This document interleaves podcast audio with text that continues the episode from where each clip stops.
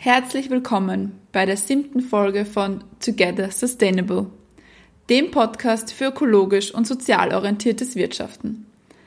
Mein Name ist Cosima Kova und ich spreche heute mit Alexandra Adler über die Themen SDGs, CSR, Gender Equality, Climate Justice und Sustainable Innovations.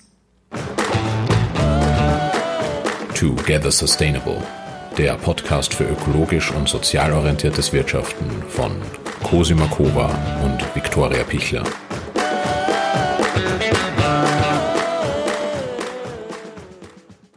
Die liebe Alexandra und ich, wir haben uns schon vor einigen Wochen getroffen, um diese Podcast-Folge aufzunehmen.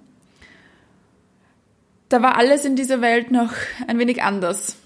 Und ich denke, dass das Gespräch mit ihr sehr passend ist, weil sie eine Optimistin ist.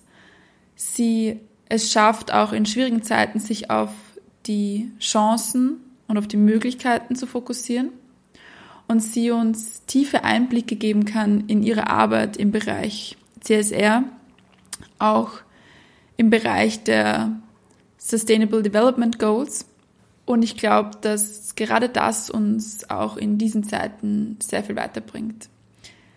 Sie ist seit fünf Jahren Geschäftsführerin eines Unternehmens, das Unternehmen zukunftsfähig und innovativ gestaltet. Das bedeutet, sie vermittelt, wie wichtig es ist, nachhaltig zu wirtschaften, wie wichtig es ist, den Fokus auf Corporate Social Responsibility in jedem Unternehmen zu legen und wie wichtig es ist, auch die Nachhaltigkeitsziele gerade bei kleinen und mittelständischen Unternehmen zu erreichen, wie viel da möglich ist. Sie ist unter anderem auch Landessprecherin der CSR Consultants. Das heißt, wir haben hier tiefen Einblick in die ganze Branche und ich freue mich sehr, dass ich die Möglichkeit hatte, mit ihr über diese Themen zu sprechen. Die liebe Alexandra hat folgende persönliche Lebensvision formuliert. Ich bin überzeugt, dass Mensch authentisch bleiben muss, um Zufriedenheit zu erlangen. Mit diesem Satz starten wir gleich in das Gespräch mit Alexandra Adler. Und bevor wir in den Podcast starten, liebe Alexandra, alles Liebe zum Geburtstag. Freut mich, dass wir die Podcast-Folge genau heute an deinem besonderen Tag veröffentlichen dürfen. Alles Liebe.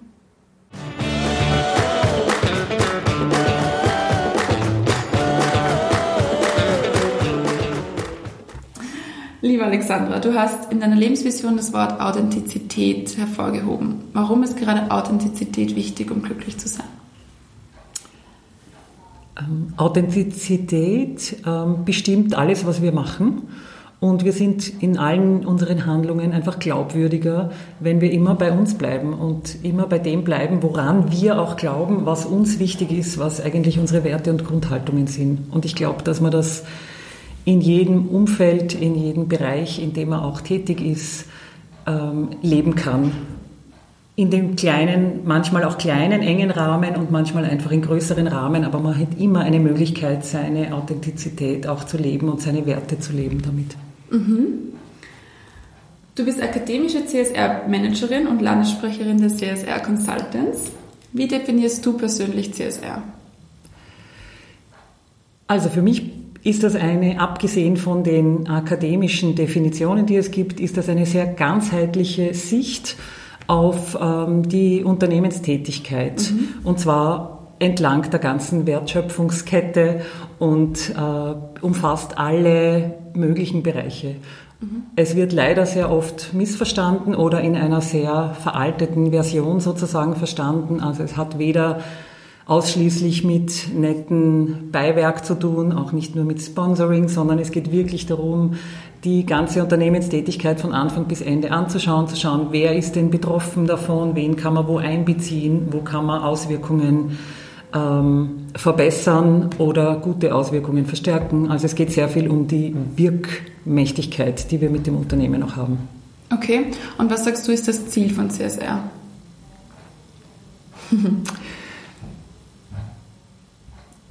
Das Ziel von CSR ist bestimmt, das, was man tut, verantwortungsvoll und so zu tun, dass möglichst äh, wenig Schaden genommen wird und möglichst viel Nutzen erzeugt wird. Okay. Nehmen wir an, ich bin eine Geschäftsführerin von einem mittelständischen Lebensmittelproduzenten ähm, und ich komme auf dich zu und möchte CSR-Beratung. Wie überzeugst du mich, da Geld zu investieren? Ich würde jetzt mal sagen, in erster Linie ist hier Zeit zu investieren. Okay.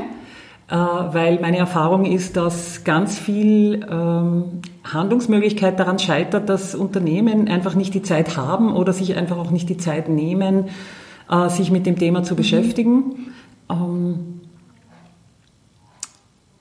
ich glaube, dass es gut ist für alle. Es ist gut für die Unternehmerin, es ist gut für die Mitarbeiterinnen, mhm. es ist gut für die Kunden und Kundinnen, es ist gut für die Umwelt. Mhm. Es gibt eigentlich äh, wenig Gründe, die mir jetzt einfallen, die dagegen sprechen, außer dass man sich Zeit nehmen muss, dass man Veränderungsbereitschaft letztlich an den Tag legen muss, vielleicht viele Menschen entlang des Weges mitnehmen und oder erst überzeugen muss mhm. und auch immer wieder auf Widerstände stößt. Und natürlich werden da und dort auch Investitionsbedarf sein, aber mhm. meiner Erfahrung ist das nicht das größte Hindernis auf diesem Weg in die Nachhaltigkeit. Okay, also das, also das Zeitmanagement ist eigentlich das, das große Thema und nicht das finanzielle. Ja, ich denke schon, ja. Weil es dauert, sich mit dem Thema einmal zu beschäftigen. Es ist nicht das Kerngeschäft von den Unternehmen, die wir beraten. Mhm die haben andere Schwerpunkte, die verstehen ihr Geschäft und das sind einfach zum Teil ganz neue Gedankengänge und ganz neue Sichtweisen. Mhm. Man denkt nicht mehr sozusagen von innen nach außen, ja, wir, was bedeutet das jetzt für uns, wenn ja. dies und jenes passiert, sondern umgekehrt. Man muss einmal üben, man muss sich in einem neuen Denken üben. Mhm. Was bedeutet es für die Umwelt, was wir tun, ob wir das mhm. so oder so machen? Was bedeutet es für meine Kunden, für meine Nachbarn? Und für die Kinder, wenn wir das so oder so handhaben. Und es ist eine andere und daran, andere Sichtweise. Daran muss man sich erst gewöhnen. Und es braucht einfach Zeit, das zu verstehen. Diese Nachhaltigkeit ist ein großes, großes Thema, eine Querschnittsmaterie. Und das dauert, bis das Menschen so umsetzen, verstehen, leben, umsetzen können und auch noch Spaß haben dabei. Mhm.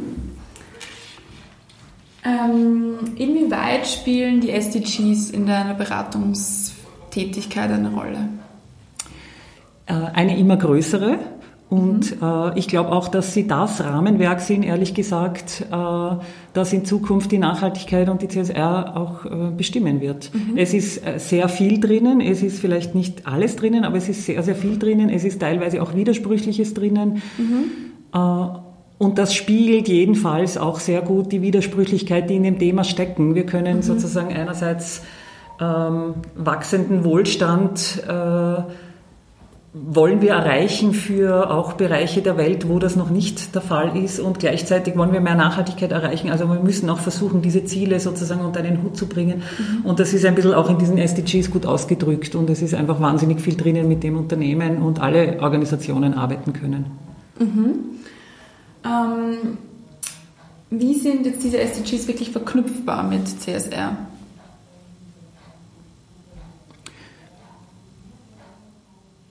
Ähm, ich sehe darin überhaupt keinen Widerspruch. Deswegen okay. zögere ich jetzt ein bisschen in der Beantwortung der ja. Frage. Mhm. Ähm, es gibt sozusagen, wenn man jetzt rein die Leitlinien betrachtet, gibt es ähm, Überleitungslisten von der ISO 26000 zu den SDGs, von einem, von einer Global Reporting Initiative zu den SDGs und umgekehrt. Das ist alles sehr vernetzt. In Wirklichkeit reden wir von immer denselben Themen, mehr oder weniger. Es gibt Indikatoren, ähm, jede Menge und da kann man schöpfen aus einem sehr breiten Pool. Also die SDGs schaffen einen wahnsinnig großen Rahmen, wo man alle möglichen CSR-Ansätze hineinpacken kann. Ist für mich kein mhm. Widerspruch, sondern eine Ergänzung oder eine Zusammenfassung. Okay. Aus deiner eigenen Erfahrung würdest du sagen, dass die SDGs in der Wirtschaftswelt schon angekommen sind? Wenig, viel zu wenig. Okay. Was bedeutet für dich Climate Justice? Ähm, tolle Frage, danke. Wir haben erst unlängst, erst unlängst eine Veranstaltung äh, zum Thema Climate Justice und Wirtschaft gemacht. Mhm. Ähm, Climate Justice ist das Um und Auf. Da ist eigentlich alles drinnen, was wir in CSR auch anschauen. Es geht nämlich um Klimaschutz und Klimagerechtigkeit, also alles, was auch die sozialen Folgen des, äh, der Klimaveränderung äh, bedeutet, was die CO2-Budgets global bedeuten.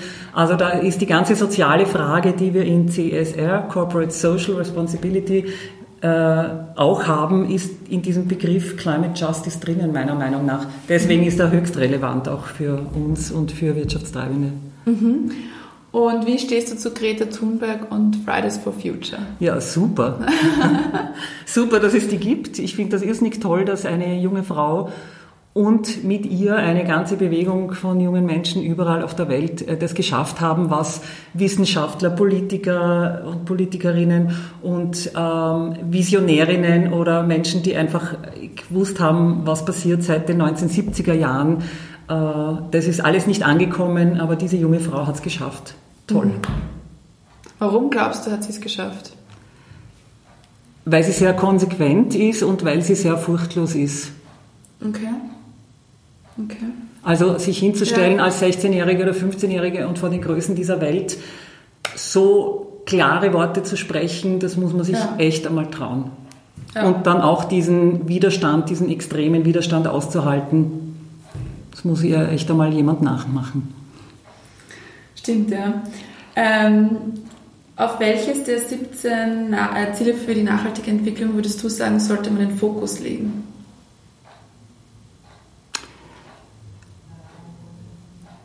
Also für mich persönlich ja. hat sich in den letzten Wochen und Monaten äh, als eines der ganz, ganz großen Ziele das Nummer, die Nummer 5, ja. ähm, Gender Equality, ähm, herausgestellt oder auch dargestellt.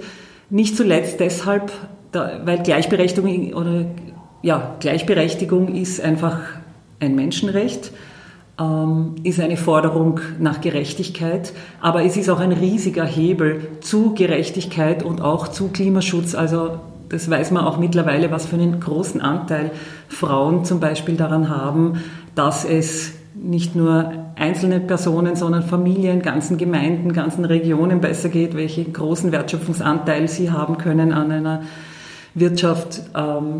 Wie sorgsamer sie umgehen, zum Teil mit Ressourcen und so weiter. Und es ist ein Riesenhebel, auch für den Klimaschutz. Okay. Ähm, was braucht es, um Gender Equality zu erreichen? Die, die Frage sprengt, glaube ich, sprengt den Rahmen. unseren Rahmen. ähm, veränderten Willen, veränderte Strukturen, veränderte Gewohnheiten. Mhm.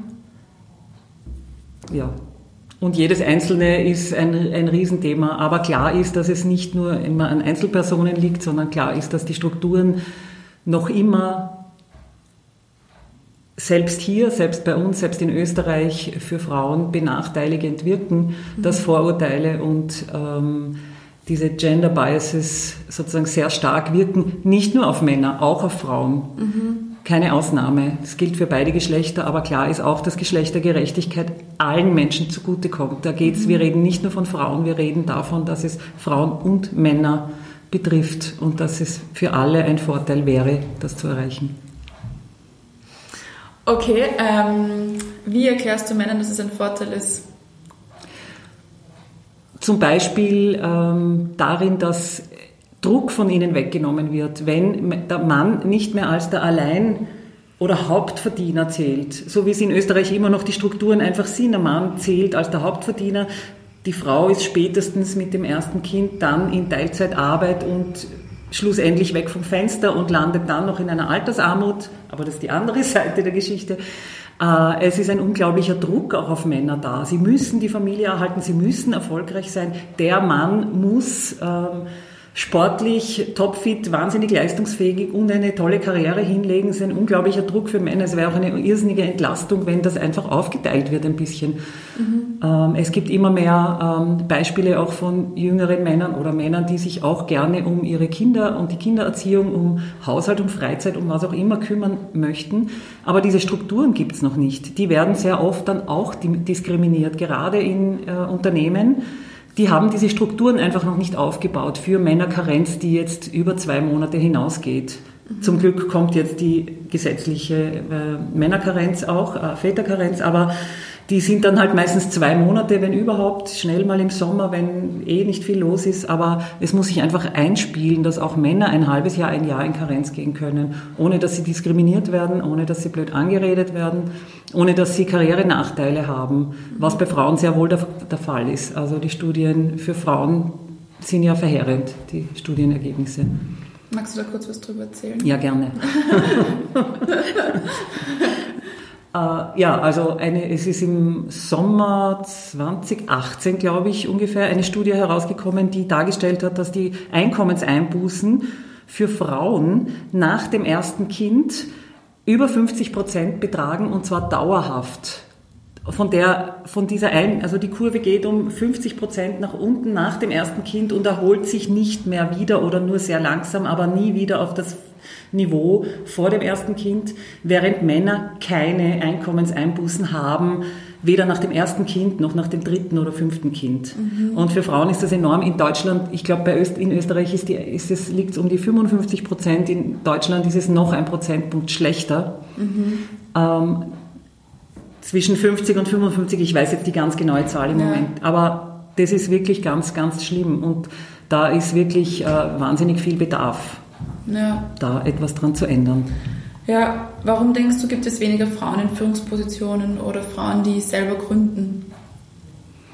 Weil, glaube ich, die Hindernisse viel größere sind. Mhm. Ein, ein Grund davon. Ein anderer Grund ist sicher auch, dass es wenig, äh, noch immer zu wenige ähm, weibliche Vorbilder gibt. Mhm.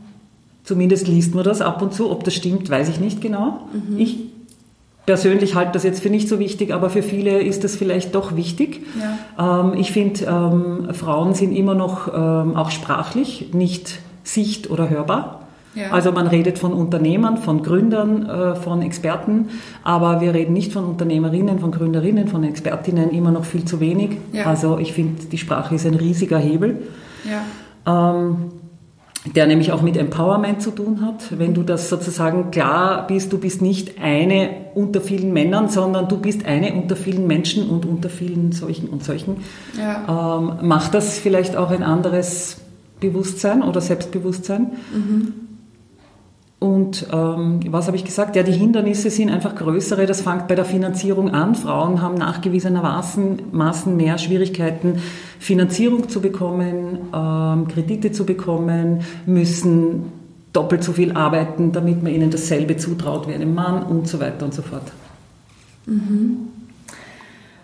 Ähm, was denkst du, können Frauen dazu beitragen, dass das Thema Gleichberechtigung in der Gesellschaft stärker verankert wird? Und was können Männer dazu beitragen im alltäglichen Leben?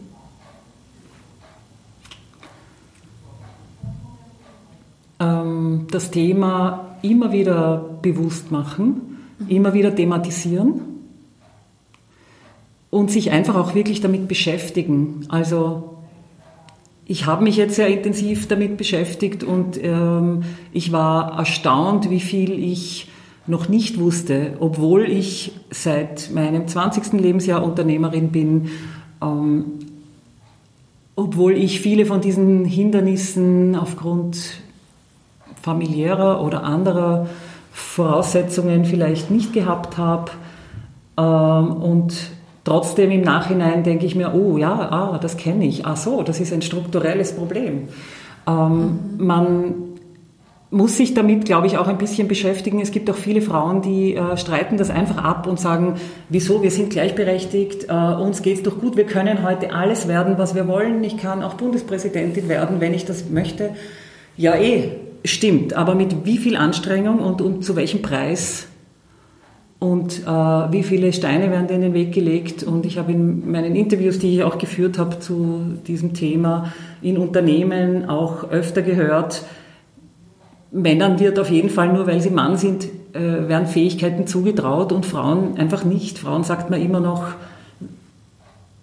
mach das, was du am besten kannst, Kinder kriegen. Und man traut Frauen nicht zu, dass sie Firmen gründen können, dass sie mit Zahlen umgehen können, dass sie strategische Entscheidungen treffen können, etc. etc. Mhm.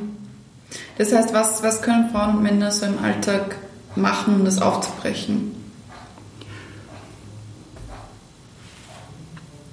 Andere Frauen ermutigen, Männer vor allem sehe ich in einer, also eigentlich Männer mit einbeziehen in die Diskussion. Ich, halt, ich finde das extrem wichtig, dass wir auch Frauen äh, Diskussionen sozusagen oder De äh, Diskussionen über das Thema Gleichstellung, Gleichberechtigung und so weiter nicht immer nur unter Frauen führen, mhm. sondern dass das dass da Männer eingezogen. Ich möchte mal einen Mann zum Thema Feminismus sprechen hören. Ich möchte mal einen Mann zum Thema ähm, Gleichberechtigung sprechen hören. Also ich glaube, da besteht wahnsinnig viel Bedarf und ähm, Courage eigentlich, aufstehen, mhm. aufstehen und darauf hinweisen, hey, das ist eine Ungerechtigkeit, hey, du sprichst schon wieder viel länger als deine weibliche Kollegin.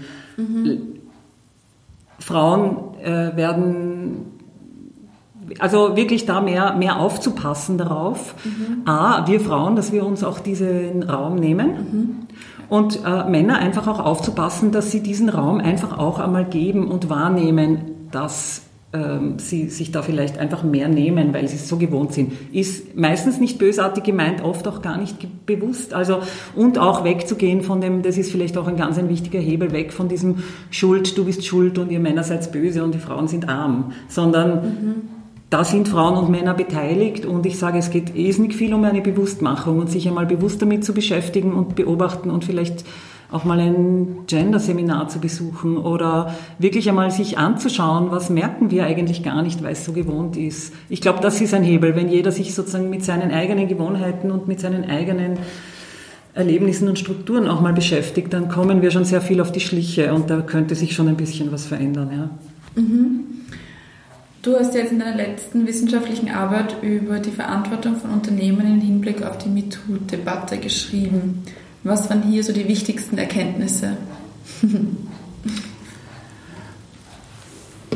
Gar nicht so einfach, das jetzt äh, möglichst kurz zusammenzufassen, aber ähm, eine Erkenntnis war sehr wohl, dass äh, sexualisierte Belästigung äh, gang und gäbe ist, noch immer, dass Unternehmen ähm, im Prinzip auf diese oder diese Unternehmen, die ich untersucht habe, zu einem großen Teil, äh, und das waren große große börsennotierte Unternehmen, mhm. ja, ähm, dass die in ihrer, in ihrer Governance, in ihren ähm, Unternehmenskodizes nicht auf diese Debatte, die da draußen in der Gesellschaft stattgefunden hat, reagiert haben. Mhm ähm, das war eigentlich eine zentrale Frage, die mich interessiert hat. Kommt das an, wenn da draußen eine Diskussion läuft, die in jedem Fernsehprogramm ist und in jeder Zeitung ist und in jeder Zeitschrift? Kommt das irgendwie an in der Unternehmensleitung, in der Unternehmensführung?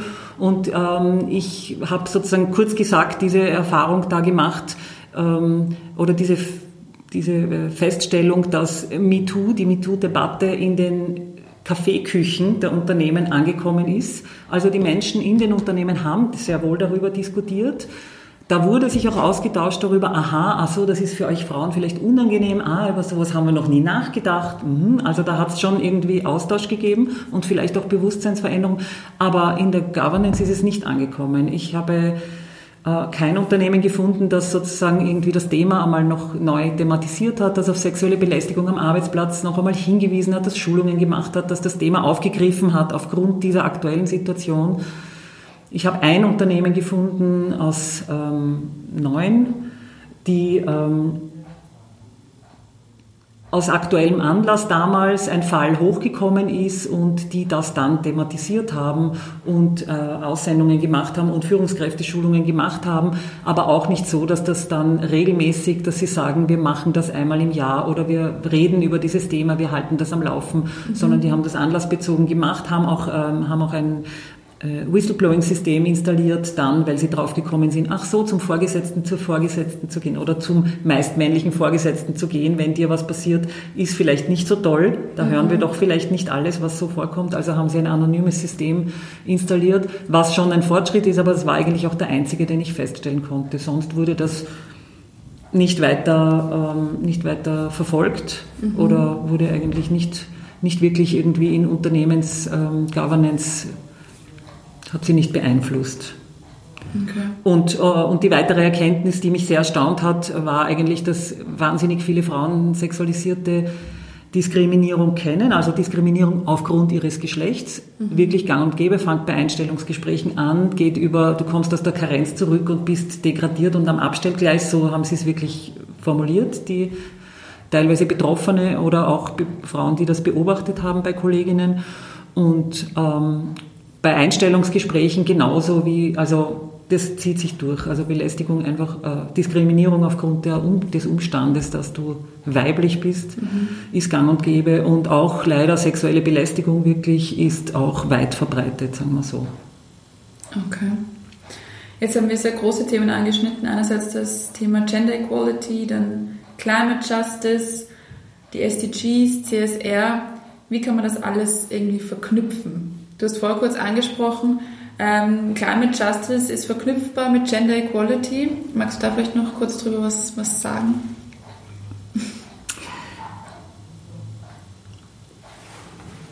Ich glaube, der Hebel oder die, der, der gemeinsame Nenner ist ähm, bewusst, also mit wirklich mit Bewusstsein und Verantwortungsgefühl an Dinge heranzugehen und mit vielleicht ein bisschen mit dieser Idee, ähm, keinen Schaden anzurichten oder, oder, oder auf niemandes Kosten sozusagen zu wirtschaften oder zu agieren, ja, so wie wir das ja von uns persönlich auch wollen, ja, mach was du willst, solange du niemanden damit irgendwie schädigst mhm. oder wehtust oder so. Also da quasi eine, den Rahmen vielleicht anders zu setzen und einfach die, die, das Gemeinwohl oder die Gemeingüter mit, mit zu betrachten in die, in die Betrachtung des was, was tue ich als Unternehmen? Ähm, und da bin ich nicht nur mir selbst verantwortlich, sondern ich bin einfach auch der Umwelt verantwortlich und der Gesellschaft, in der ich irgendwie agiere, weil ich nutze ja auch deren Ressourcen und deren mhm. äh, Gegebenheiten und möchte auch für die was tun. Und dann muss man einfach Verantwortung übernehmen, die einfach nicht, nicht an der Betriebsgrenze sozusagen endet, sondern man muss einfach hinausschauen und was heißt das dann für die und was nehme ich denen weg, die irgendwie noch zwei Generationen später leben wollen. Mhm. Und ähm, das ist sozusagen diese Verantwortungsperspektive. Und man kann es natürlich auch im kleineren Rahmen einmal anschauen und sagen, was heißt jetzt der Klimawandel für meine Betriebe, für meine Betriebsstätten? Was bedeutet das für uns, wenn vielleicht die Stromversorgung nicht mehr sicher ist oder die nächsten Unwetter oder die Bäume uns vielleicht aufs Dach fallen. Ja. Also das ist sozusagen so die, die, erste, die erste Variante. Ja. Es gibt Veränderungen und auf die müssen wir reagieren. Und die zweite, der zweite größere Schritt ist dann sozusagen hinauszuschauen und zu sagen, aha, ja, sind wir Beteiligte? Wir sind nicht nur Betroffene, wir sind auch Beteiligte, wir sind auch Verursacherinnen von verschiedenen ähm, Dingen. Wie können wir das, wie können wir uns da verbessern und verantwortungsvoller umzugehen? Also ich glaube einfach Verantwortung im Sinne von äh, hinschauen, was ist und, mhm. und nicht so tun, als wäre das nicht da. Mhm. Gut, dann kommen wir schon zur letzten Frage. Nenn uns doch bitte drei Eigenschaften, die man für einen zukunftsorientierten Wandel braucht. Ähm, Neugier. Mhm weil wir ja nicht wissen, was uns erwartet. Wir wissen ja nicht, wie der Wandel aussehen könnte. Wir können ja jetzt nur vermuten und wir können irgendwie etwas ausprobieren und wir können vielleicht dreimal einen Irrweg nehmen, bevor wir beim vierten Mal eine, eine richtige oder gute oder passende Lösung finden. Ähm, Vertrauen, mhm. auch darauf, dass es irgendwo einen Weg weiter gibt. Mhm. Ähm, und Offenheit, wo ja, Offenheit, einfach auch überhaupt die Augen offen zu halten und das überhaupt einmal anzuerkennen, dass äh, die Dinge vielleicht anders sind, dass es Neues gibt, dass es andere Lösungen geben kann, dass wir nicht mehr mit Wissen aus der Vergangenheit äh, unbedingt auch in die Zukunft gehen können, weil das oft einfach nicht mehr, mehr passt. Mhm. Also Offenheit, Lernbereitschaft so in die Richtung. Mhm. Bei der Greta hast du noch, glaube ich, erwähnt Mut. Mut. Mut ja. findest du auch wichtig für. Ähm, ja, ja, aber ich finde eigentlich die Neugier und das Vertrauen fast wichtiger, weil okay. ähm, Mut, es wird eh kommen. Also die Veränderungen ja. sind mittendrin, ob wir das wollen oder nicht, ob wir uns denen mutig oder feig stellen, ähm, mhm. ist eigentlich egal. Wir müssen uns ihnen stellen und es mhm. ist doch besser, wir tun das mit Offenheit und mit Neugier und mit ein bisschen Vertrauen, dass es gut wird, wenn wir tun. Ja, mhm. genau. Finde ich fast wichtiger als Mut. Sehr gut, danke dir. Danke für deine Zeit. Ja, vielen Dank für die Fragen.